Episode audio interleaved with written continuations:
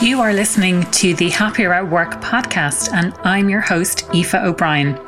This is the podcast for HR and business leaders. We talk about things like leadership, well-being at work, diversity and inclusion, and the future of work.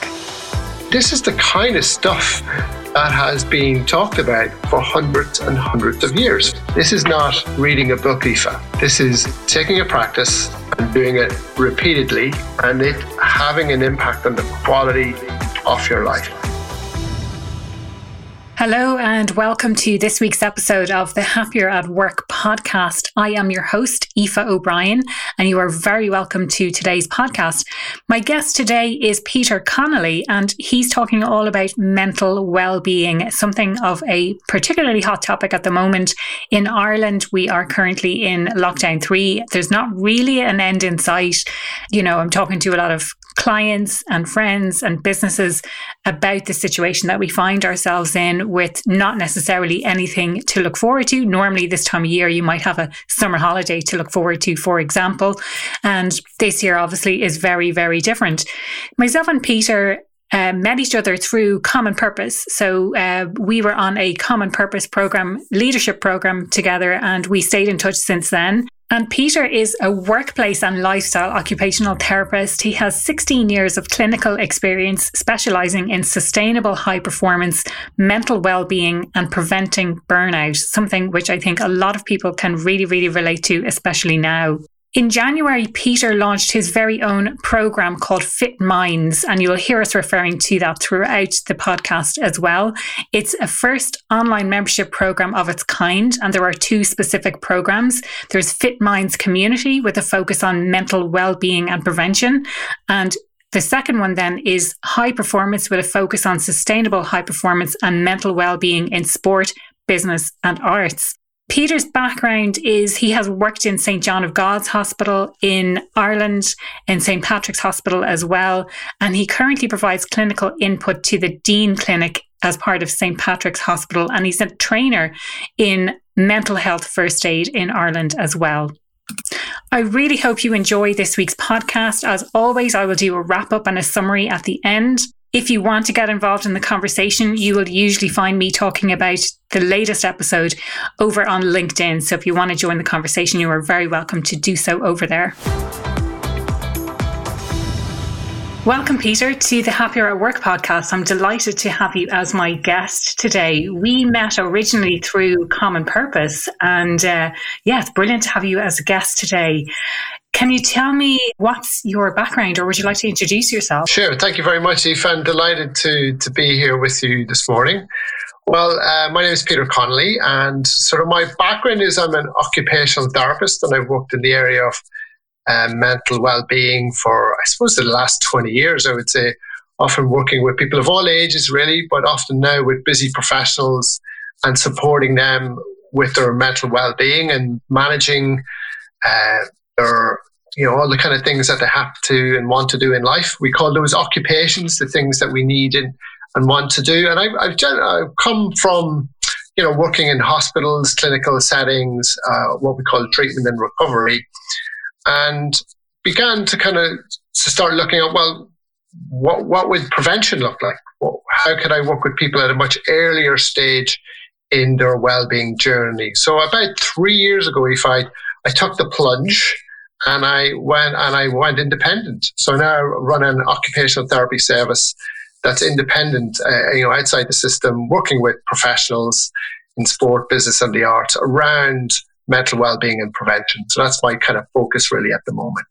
Yeah, and that, and that's that's really what we're here to talk about today. And I know there has been a lot of talk about this idea of not letting it get to that stage where someone needs treatment. So I'm really fascinated to learn more about what are the steps that people can take. Um, this idea of prevention rather than cure or prevention rather than treatment, I think, is is a really crucial discussion to have. So I suppose let's dive right in and sure. like what can people do or, or what kind of steps can they take in order to better manage their own mental well-being well, I suppose one thing might be a, starting point. Like people know that the, the usual things of doing certain things like exercise and sleep and nutrition, and that's all well and good doing certain things. But sometimes we have to do things in a certain way.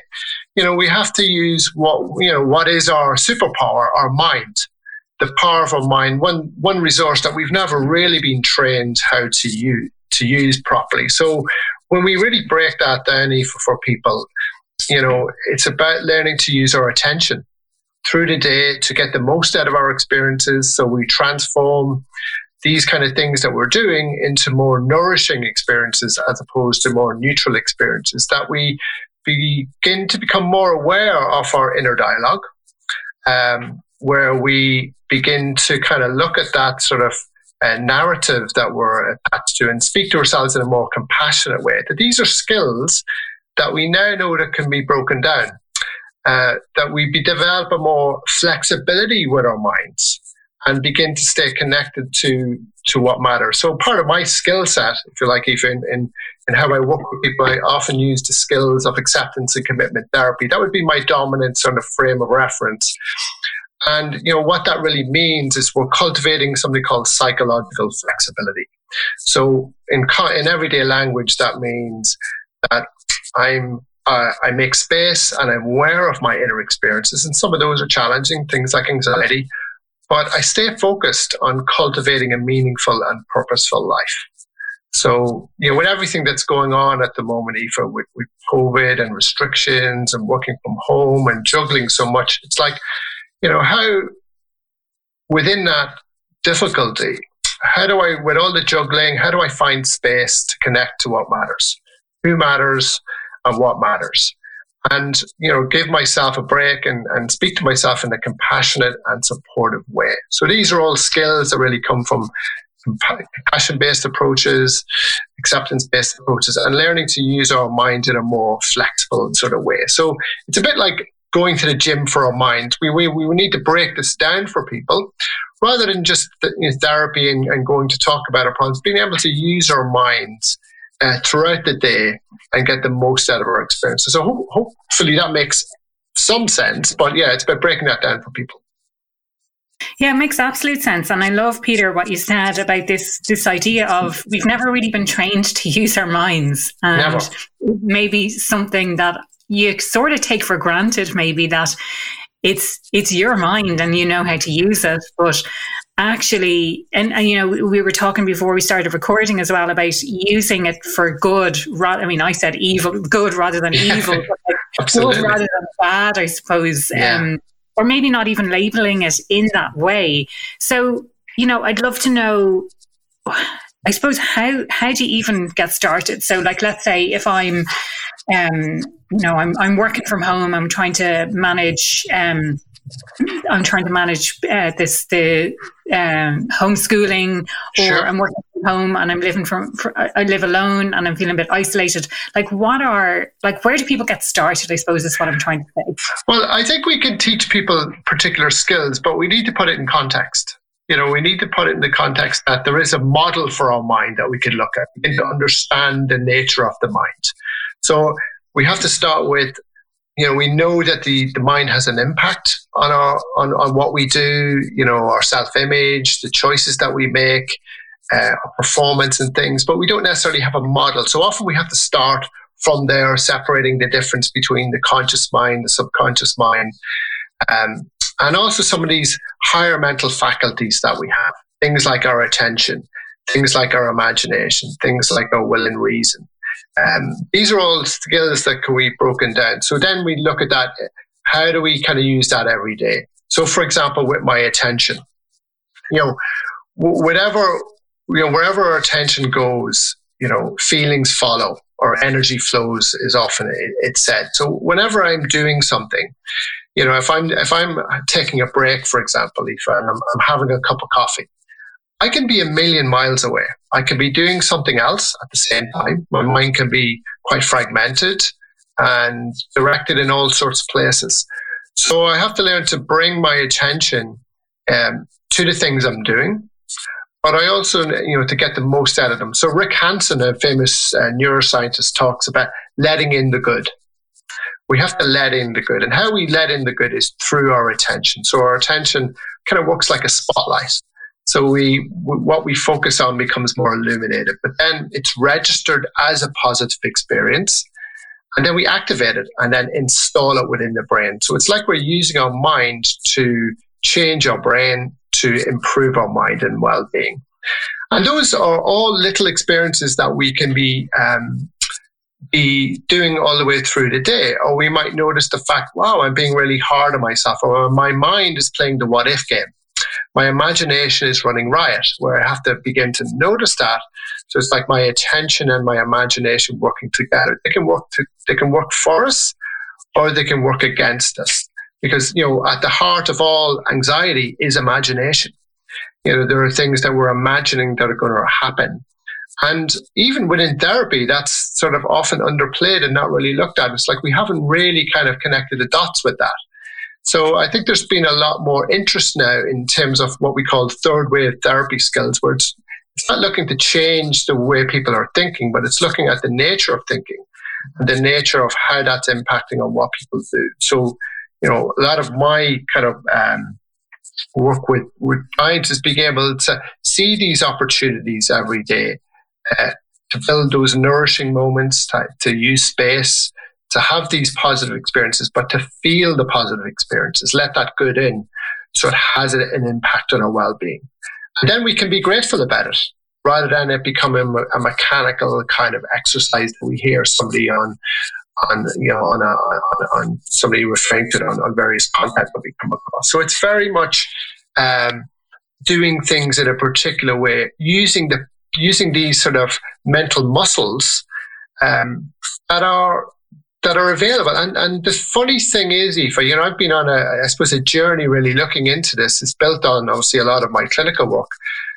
Most people notice. Most people know that the mind affects our well-being, um, but they don't have a model for it. So even in even in the highest performance spaces in the country, uh, that's sort of underplayed. It's only we're only really dipping our toe into this.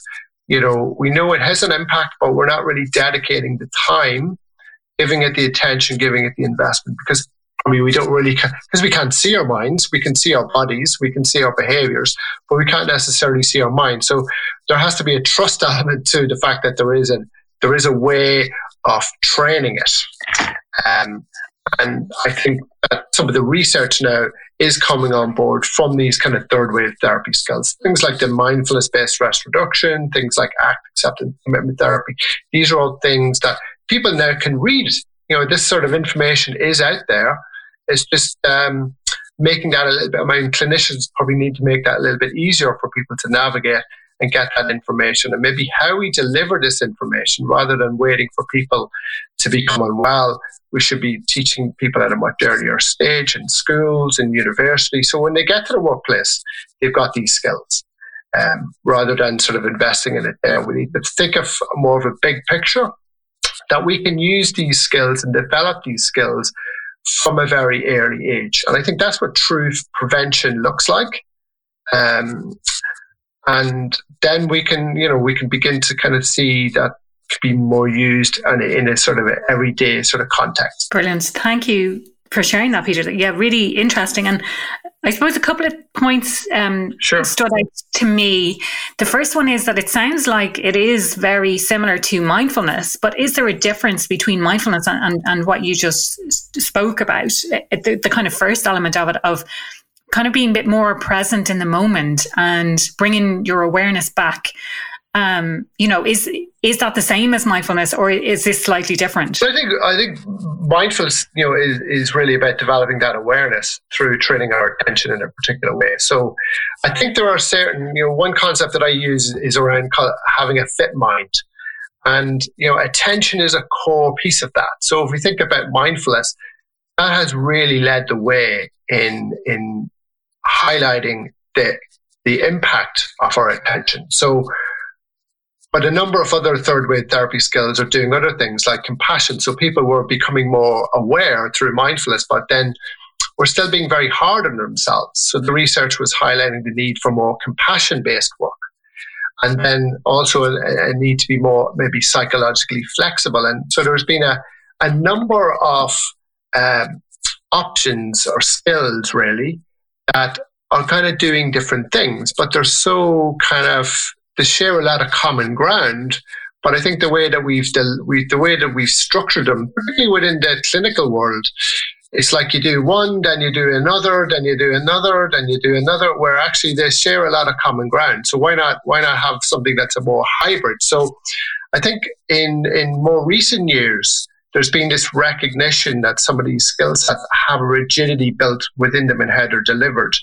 And actually we can be we can be adapting them and we can make them more um, I suppose deliverable in in school systems, in in in in recorded content, so it's more accessible rather than having to do to deliver this, these kind of options in a more um, uh, kind of rigid way. So to answer your question, no, it is. It's very much part of mindfulness. So, for example, acceptance and commitment therapy has a huge mindfulness element to it. But both of them have about 30, 40 years research behind them. But only in the last sort of maybe 10 to 15 years both of them have really come onto the kind of spotlight. Um, and mindfulness is definitely more well known within the mainstream than things like acceptance commitment therapy. But acceptance commitment therapy now is moving more into the kind of well-being space, particularly around the high performance space. So there's this overlap between what's good for, for performance is also good for our mental well-being. And these are attractive skills um, they're not necessarily therapy, so they're, but they're therapeutic, and they're finding themselves now in elite performance spaces like Premiership football teams, golf, tennis, um, a lot of solo sports. Where I think if if if we start hearing that our our role models and our uh, the people we admire in life are doing these kind of things, and they found a way to look after their minds, and that makes it more um, engaging, maybe a more attractive options for younger people to do the same as well. That there is a way, there is a path that has an evidence sort of basis behind it. And if, if I'm kind of hearing you correctly, or even uh, sure. reading between the lines, um, mindfulness is maybe a part of this, but but what you're trying to get at is that it's more of a model and it's more of a cohesive approach, um, a bit of a a bit more of a step back, a bit more high level um, and bringing everything together, but also that it's it, it's at the prevention stage rather than waiting to get to a stage where yeah. you really, really need help. It's about looking after yourself before you get there. Absolutely. Yeah. I mean, I think um, so. Like the Mental Health Foundation in the UK have said that we can't treat our way out of the current mental health crisis. We need to deliver a different model. The model does have to be fundamentally changed. So, you know, if we're kind of stuck in our ways, if you like, as service provider and say, this is how we want to do things, it's going to be very slow. We're going to be very slow to respond to need. You know, we need to think, we, we know that there are certain skills that are helpful. We know that people need to become more psychologically flexible. How do you do that? Show them how to do it. We need to be more compassionate. We need to be more mindful and attentive. These are, and need to learn how to be more emotionally uh, able to emotionally regulate. We know what these skills are, and we know that there are certain ways to train it, but we just need to be more flexible in how we deliver it. So instead of maybe one to one, it could be done in true recorded content or a blend of recorded and coaching. That you could you could work with a, a kind of a larger number of people, for example, um, or you could you could do that more in, in groups for people who are still well at a more earlier stage than waiting to, for people to become unwell. And I think that's the that's that's where people are. I mean, it's not just people that are stuck; it's services that are stuck also. We know there's a need, but we haven't fully adapted to be able to um, kind of to change. But even though we're, we're still talking about it, we know about prevention, but what, what what exists within prevention? Not a lot at the moment, to be fair. I wanted to give a shout out to you, my listeners, for all of the support over the last year and a half or so since I started the podcast. It has gone from strength to strength. We have reached nearly 18,000 listens at this stage. So I'm absolutely delighted. I'm over the moon. I recently checked the podcast stats, and in February, for the first time ever, I reached over 2,000 listens for the podcast in any one month. If you don't already know, I'm usually on LinkedIn Live every week. There's no set time because obviously we're managing different time zones and things like that with guests. But I am typically over there and I would very much welcome any questions that you have on the most recent podcast. If you want to listen live, you can also listen to the replay and you can let us know what you think in the comments over there as well. If we're not already connected on LinkedIn, feel free to connect with me. You will find a link in the show notes below.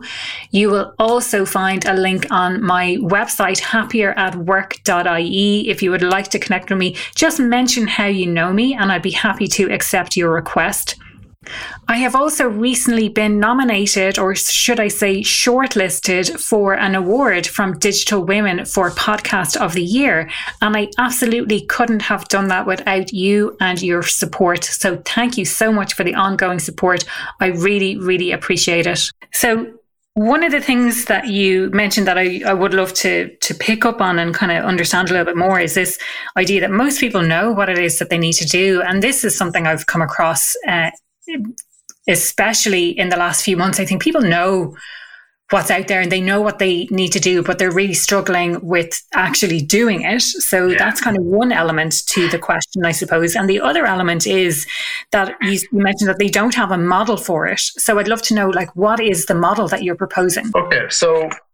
So if we think about the first question, you know what you might call the knowing doing gap. You know there are yes. things that people yeah. know, but they're not doing. So you know, in my experience, there's different there's different reasons why there's a knowing gap. So, I mean, for some people, we're just wired a bit differently. You know, how do we get ourselves um, doing the things that we need to do? How do we get focused on that? So, some some people need to to kind of um, always alert themselves. You know, become more um, uh, to rise up their attention and focus. So we, we call it the just right zone. So sometimes we can be at low arousal where we're procrastination is kind of ruling the roost and we're kind of in a bit of a slump. And we can't think our way into that. We almost need to move or alert a way into that where we can become um, more focused on what we're doing. So that, I mean, that, that could be quite a big issue in, in, in neurodiversity, things like dyslexia, ADHD, that kind of thing, uh, on a mild to moderate level. Um, we also, in terms of our minds, um, you know, sometimes we there isn't that maybe desire or the, that discomfort in the short term because a lot of the rewards and consequences are in the future. So it's a bit like what's the difference between a video game and homework? You know, it's that the the rewards of the video game are always in the always in the present, and there's constantly kind of reward loops going on in terms of our mind, where we have to kind of almost self-organize and get this stuff done ahead of time. And that can be very tricky to, to do, but we've got so many other things competing for our attention. Um, I think another thing is just our, you know, some of these unconscious beliefs that we might have. Um, things that we hold about ourselves, things that we, we don't think it's, maybe we're capable of doing something. You know, that we, we need to look at some of these kind of beliefs within our subconscious mind. And I think for some people that can be a little bit tricky. How do we, you know, it's almost like they reach a, a particular set point. They can't get beyond that, or they, they kind of do things and then they stop doing it. So, you know, part of it's persistence and consistency, and it's how do we how do we break that down for people? I mean, I think you know the kind the kind of work that I, I would do with people or work with people around this. It's not something that we can simply explain in, in two minutes, but it's something that we can work on and we can have an experience. So I can tell people this stuff, but it's one thing to have an experience themselves. Try out some things. So often we're, we're working with people in a way where try out some things and give us some feedback on what was like. So if I'm saying to somebody, um, you know, there's these zones of regulation where you might be more attentive. And if you actually move more often and you alert, you'll find you're able to, to do, you know, close that knowing doing gap. And we test it out. And people think, yeah, it, that really worked. I felt I was more engaged and I could, I could get, get stuff uh, done more. And then if we kind of move on to the second question, this model of the mind. And I think, you know, throughout, throughout history, there's, there's been different, there's different kind of metaphors, if you like, that have to use the mind. But essentially what we're looking at is that there is this conscious mind, the things that we're very much aware of. And, you know, with the amount of things that we do and the amount of stuff becomes automated, both physically and mentally, that sort of, you know, kind of seeps into our subconscious mind becomes less, um, you know, we're less aware of it, but it's having an impact.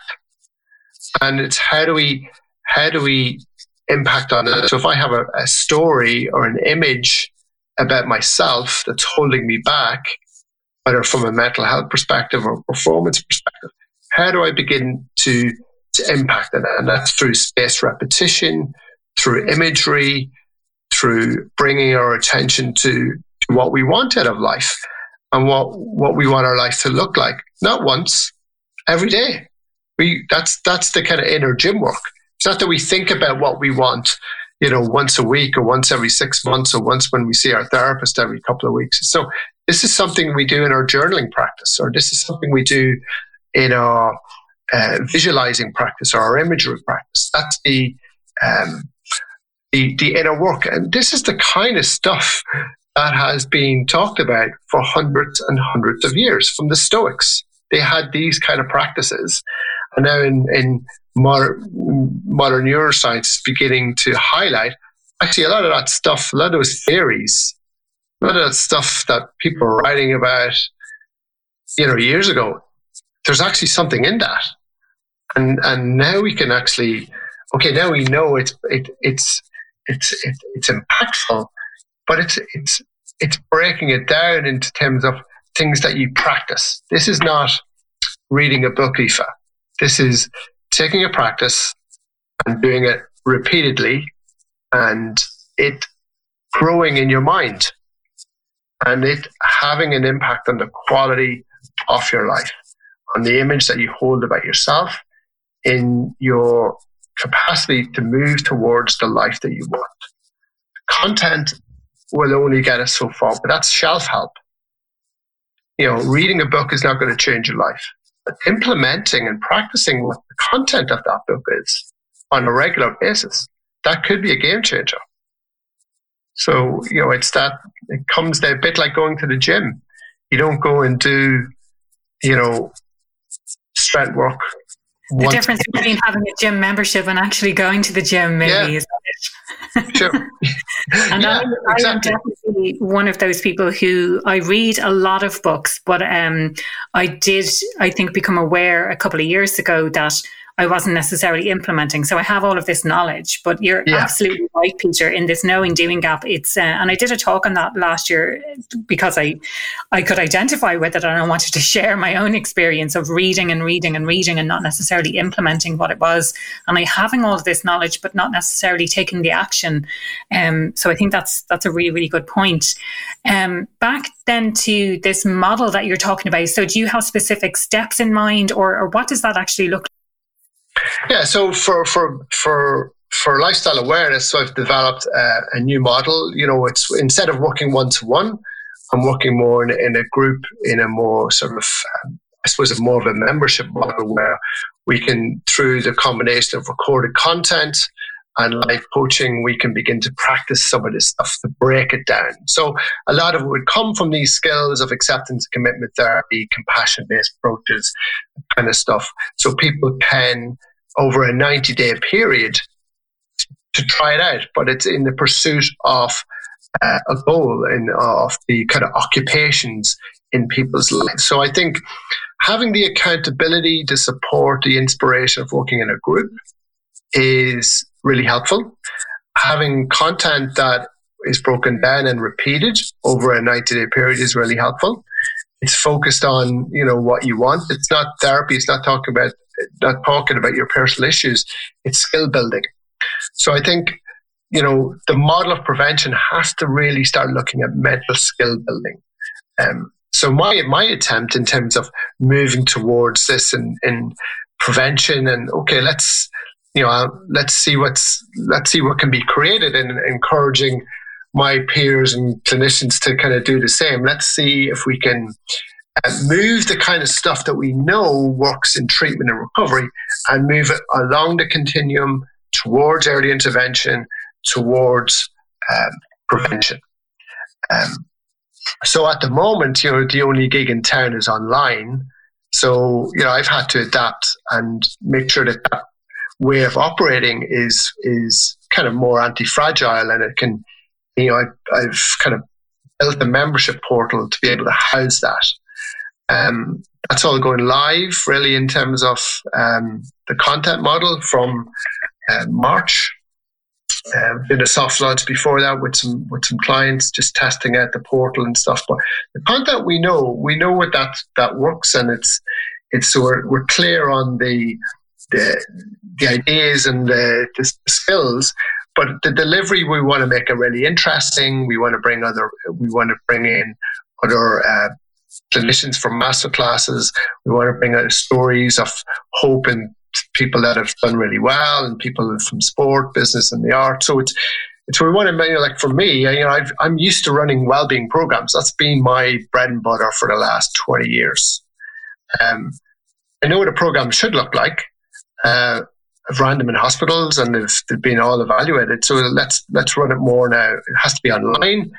And when things can become, you know, we can meet up again, then we can look at a more physical, um, you know, like a physical experience.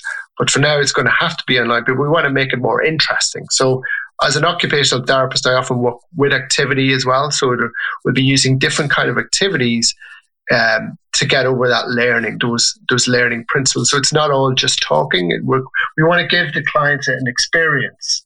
I think that's really key because we don't we don't all need just loads of new ideas. We just we need an experience. We need to try things out, have an experience, and learn from that experience that's the key. And what can people expect? You've mentioned a couple of times about mental skill building. Does that kind of take us back to what we spoke about at the start in terms of some of those skills that people need to have? Or um, maybe you could just outline the kinds of things that people need to be aware of? Well, I mean, a, a lot of it, for example, would be looking at, like, in terms of what I'm going to be focusing on, is around learning to use our attention, learning to use our imagination learning to be more observing of our, our inner dialogue and our um, compassion. How do we how do we how do we practice that? Uh, so there are you know there are well uh, tried and tested uh, practices from that world that we're just we're just bringing it together, and so people can can try it out and find a way. Like not everyone can sit and meditate.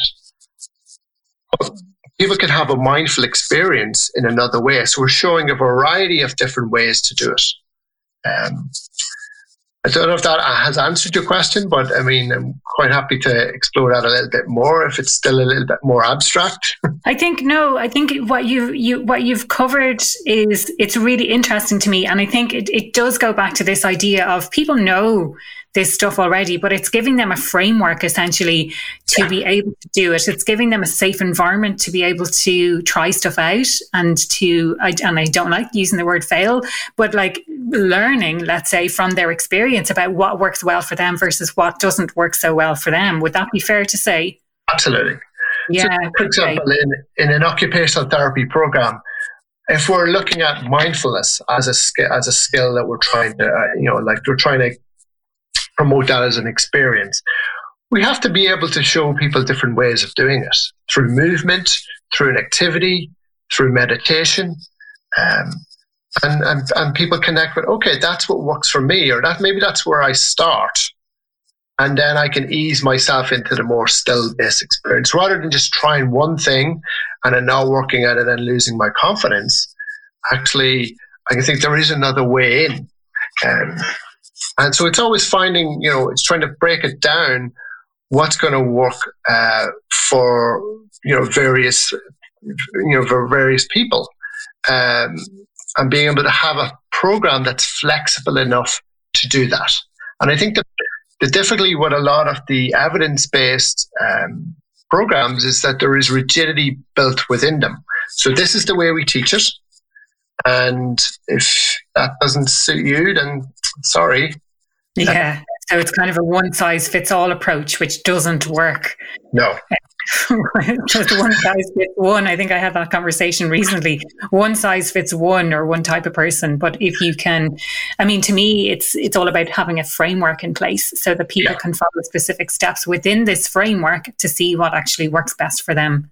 Yeah, but I guess the fr- framework that I was, you know, really kind of focusing on is how do we make it attractive and practical and accessible? And I think the idea of a gym, like a gym kind of framework, something you go and you, a bit like circuit training for your mind. You go and you do things, uh, and you you're showing how to do it. You're showing how to do it in different ways. Uh, find a way that works for you. Be able to adapt it to you, and then you think, okay, in my day to day life, this is how I can train my imagination. This is how I can train my attention for five minutes. I don't have to carve out a huge amount of time. Just doing for like five minute little things that I can do and seeing if they're impactful. And if they're impactful, then I start getting curious. Okay, what else can I do? Or I found that I was able to, I was able to notice that anxiety in my body, but still make that call or still move towards what mattered truly in my heart, in, in what I wanted to do that day. And I didn't let it define my day uh, or I spoke to myself in a more compassionate way, and based on the kind of things that we that we covered, for example, that week. You know, if we were covering compassion, for example. Yeah, no, that's that makes total sense to me. And dare I ask, just given that we have covered the topic of the knowing doing gap, like I think that's that's a huge area and that's a huge issue for people. Is that something that is addressed within the course? Yeah, that's that that's a regular thing. So at the moment, I'm recording content. Um, and for example, this week we recorded content on the knowing doing gap. And I was speaking to a number of different um, professionals in that space, interviewing their perspective on this topic and trying to really kind of make sense for because I guess for different people it's a different thing. Some people it's fear, some some it could be it's the, it's the way we're wired slightly you know, there can be lots of different things that, that impactful. So yeah, I think for me, the knowing doing gap is huge. Every client that I w- have worked with, I would say in the last, for as long as I have known about the knowing doing gap, it knows the stuff that we talk about. Maybe even before then as well, Peter. yeah. oh, I just didn't. I just didn't maybe call it the knowing doing gap. Yeah, exactly. Yeah, yeah. I call it something else. Yeah. Brilliant. Um, is there anything else that you would like to cover in and around this idea of mental well-being? Especially, I'm just conscious that we're in this very difficult time at the moment in Ireland. Specifically, we're in lockdown three. People are a lot of people are homeschooling as well, which is a real challenge. So they're trying to balance work and home and all of that kind of stuff. Is there anything else that you'd like to add or say in relation specifically to what's going on at the moment? Yeah, well, I mean, I think at the moment, like doing the very practical things, like activity itself, in having nurturing activities, um, are very sort of. I suppose it's the it, it, it's one of the most powerful routes to take. Doing practical things, you know, whether it's you know, for example, I, I even decide, you know, for example, at the moment, you know, making sure I'm going out for those for those walks but I've stopped listening to content on the walks. Um, I'm trying to carve out space every day uh, to let that to let that good in and pay attention to the things that I that I that I'm doing. Um, I think there's a lot to be said in trying to keep it trying to keep it simple. Um, in, but we like variety, so trying to mix things up a little bit. Uh, but uh, you know, instead of what we call top down, which is sort of kind of think a way out of this, it's more bottom up. It's more we kind of through behavior or through practical activities, through breathing practices. They're all things that can be really um, supportive. But this is this is about getting through this period. Um, you know, the kind of things that keep us well are not no longer available. So we have to kind of adapt uh, and think very creatively so we can see how we can we almost have to reimagine um, the kind of things that really keep us well and find benefit in the kind of things that we might think for we might have taken for granted before and, and find the good in them um, and that again comes down to you know using our attention in, in a particular way i think this is definitely a time to be compassionate to ourselves and, and, and other people. But I think that's that's kind of wearing thin. I'm meeting a lot of people who are very tired and struggling and you know, very close to feeling irritable a lot of the time and struggling with things like sleep. So I think resting and nurturing as much as possible. I think we can overdo the whole Zoom and webinar model maybe a bit too much and having experiences. I think a very famous um, psychiatrist talked about the client doesn't need a new idea, they need a new experience. And I think we want to pepper these nurturing experiences through our day as often as possible. Yeah. And and any struggle that we're having is often, you know, like we, you know, we we care where we hurt at the moment. Um, and, you know, because some of these values or needs that we have are not being met. And perhaps there is, um, you know, and a, a, realization of, you know, what are the things I need to keep going in, in my life? What are the things that are important to me? And kind of valuing them, but also valuing the interconnection of there are so many people that, um, you know, have are, are helping and we're, we're sort of helping each other. We're all sort of dependent on each other. And it's sort of recognizing um, value that other people are playing in our life, keeping the show on the road, whether that's, you know, it's filling the shelves in the supermarket or, or the fact that, um, that these, that we're all struggling in different ways. But of course, it, it's recognizing the good that's still out there.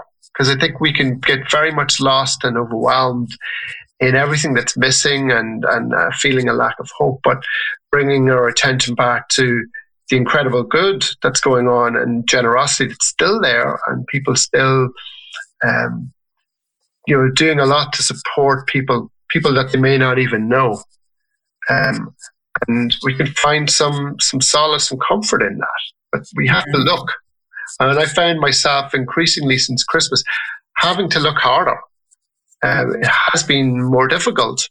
Um, and but it's it's there. Uh, but you know, to to let the good in, we have to look for it. Yeah. And I think that's that's the hard bit at the moment because um, we do have to you, you know we do, we have to go looking. That's essentially what, and then let it in. So yeah. I, I keep coming back to those points. Yeah, no, that's a it's a really interesting point, and I think yeah, if we can just focus on the good things that are happening, happening and being grateful for that as well. So really interesting points there. Thank you, Peter. Um, so the question I ask everyone who comes on the podcast, Peter, is what makes you happier at work? Well, I think making a difference has always you know, made me happy. You know, and the meaning of that, working with people. Um, I'm definitely a people person, so that connection and the the meaning that I get in working with people to achieve their potential. I think diversity and creativity are two things that have um, have always been really important. Being able to work in a more creative way, the diversity of experiences. Of course, I've had to work harder for that to to feel really kind of true at the moment. Um, and yeah, I mean, I think for I think they would be the common things that for me that bring work alive and, and, and uh, whether that's face to face or online. Um, and I think that's still very much true. There is the potential for diversity, but there's the potential also for things to feel very samey. Um, and I think for me, that I've had to engage with that and be able to adapt and to, um, you know, through through lockdown, being able to keep that keep that very much alive in my in my experience rather than I can't do that now. I can't think creatively. No, I have to maybe nurture my creativity um, because it's still really core. It's a core need for me and mm. as a core contributor to feeling good about work. And if people want to find out more about working with you or the course that you you mentioned, what is the best way that they can do that? So yeah, they can definitely reach out. Um, Lifestyle Awareness is the name of the uh, website. Peter at Lifestyle Awareness. Connect in LinkedIn. Um, it would be the main. I'm in. I'm, I'm on all the, the main channels, but you know, just directly peterlifestyleawareness.ie. Brilliant. Thanks so much, Peter, for your time today. Really enjoyed the chat. Uh, loved some of those lessons that came through as well. And especially talking about the knowing doing gap, just an area of interest for me, uh, especially. So thank you so much for your time. Pleasure. Before I wrap up and summarize some of the key points that Peter and I discussed on the podcast today, I wanted to encourage you to visit the Happier at Work website, which is happieratwork.ie, all one word. And there you will find a few different things. So you'll find out more about the services that I offer. You will also be able to sign up to receive the podcast directly to your inbox every week. You'll also be able to listen to any previous episodes of the podcast that you missed. Back to today's podcast. So, thank you so much for listening this far. It really is appreciated. One of the overarching themes or concepts for the podcast today was this, this idea of psychological flexibility, or another way of calling resilience, really. We spoke about what occupational health really is, and it's your occupation really is what you need and want to do. And it's all about treatment and recovery. But Peter poses the really interesting question. I love this question. What would prevention actually look like? And the focus is on various different areas such as exercise, sleep, and nutrition, and bringing it back to ourselves and our mind, and being able to mind our mind and really focusing on where our attention is going, creating these nourishing experiences rather than just these neutral experiences.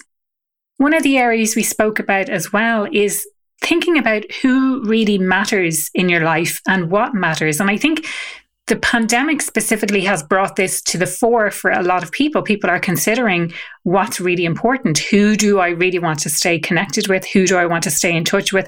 What do I want to do with my life, with my business, with my career, I really liked this idea of putting things in context. So, understanding the nature of the mind and the impact that the mind has, and being able to manage our attention. So, sometimes we can be a million miles away, we're doing one thing, but actually our attention and focus is on something completely different. So, it's this perhaps idea of mindfulness and bringing the attention back to the things that you're currently doing in the moment. And by improving our mind, we can improve our well being. We do have a tendency to be hard on ourselves, and it's really important as well to bring compassion to ourselves and to others as well. Thinking really about what works for us and what works against us. And we can use our mind to work for us rather than working against us. Anxiety tends to come from when we have an overactive imagination. If we bring things back to an attitude of being grateful, an attitude of gratitude, and most people know what it is that they need to do, but they don't necessarily have the model for it. And that's when we started talking about this knowing doing gap. And this is something I myself am particularly interested in because I know, and Peter referenced this idea of shelf help. And I know for me personally, I love reading personal development books, and there's always some really great exercises included. And I always think, well, I'm going to get back to that at some stage. And I got to a point where I realized I was just reading for the sake of reading and gaining knowledge and not actually applying that knowledge. So that's something that that really rings true for me. So you know what it is to do, but there's something stopping you from actually doing it and taking action. And the Fit Minds program is a way for you to have that level of accountability, to know what it is you need to do, but to actually take action towards making it happen. We talked about some unconscious or subconscious blocks and beliefs that we have, and trying to overcome those through experiences and through visualization. So, the importance really of repetition, of imagery, of thinking about what we really want in life. And again, this is something that has come up in various conversations recently about what does success really mean for you personally. We spoke about journaling and visualization and how it's really critical as a part of managing your own mental health and well being we spoke about taking a practice and doing it repeatedly. So, not just doing something as a once off, but actually doing it repeatedly so that it has an impact. Peter spoke about building up this kind of mental muscle like going to the gym. And it's being able to build those mental skills that you have. Another area of particular interest was this idea of observing the inner dialogue, and that is completely judgment free. So you're not casting any judgments on anything, you're just observing as an impartial person. We spoke about keeping it simple. So, looking at it from the top down is trying to think your way out of things, but focusing on the bottom up. So, going back to your body and breathing and doing activities as a way to really bring it back into an internal experience. And that wraps up this week's episode of the Happier at Work podcast. Stay tuned next week for another great episode. Thank you for listening to this episode of the Happier at Work podcast. I'm delighted to have you here. If you enjoyed this podcast, I'd love if you could rate or review the podcast or share it with a friend. You'll find me on the website happieratwork.ie.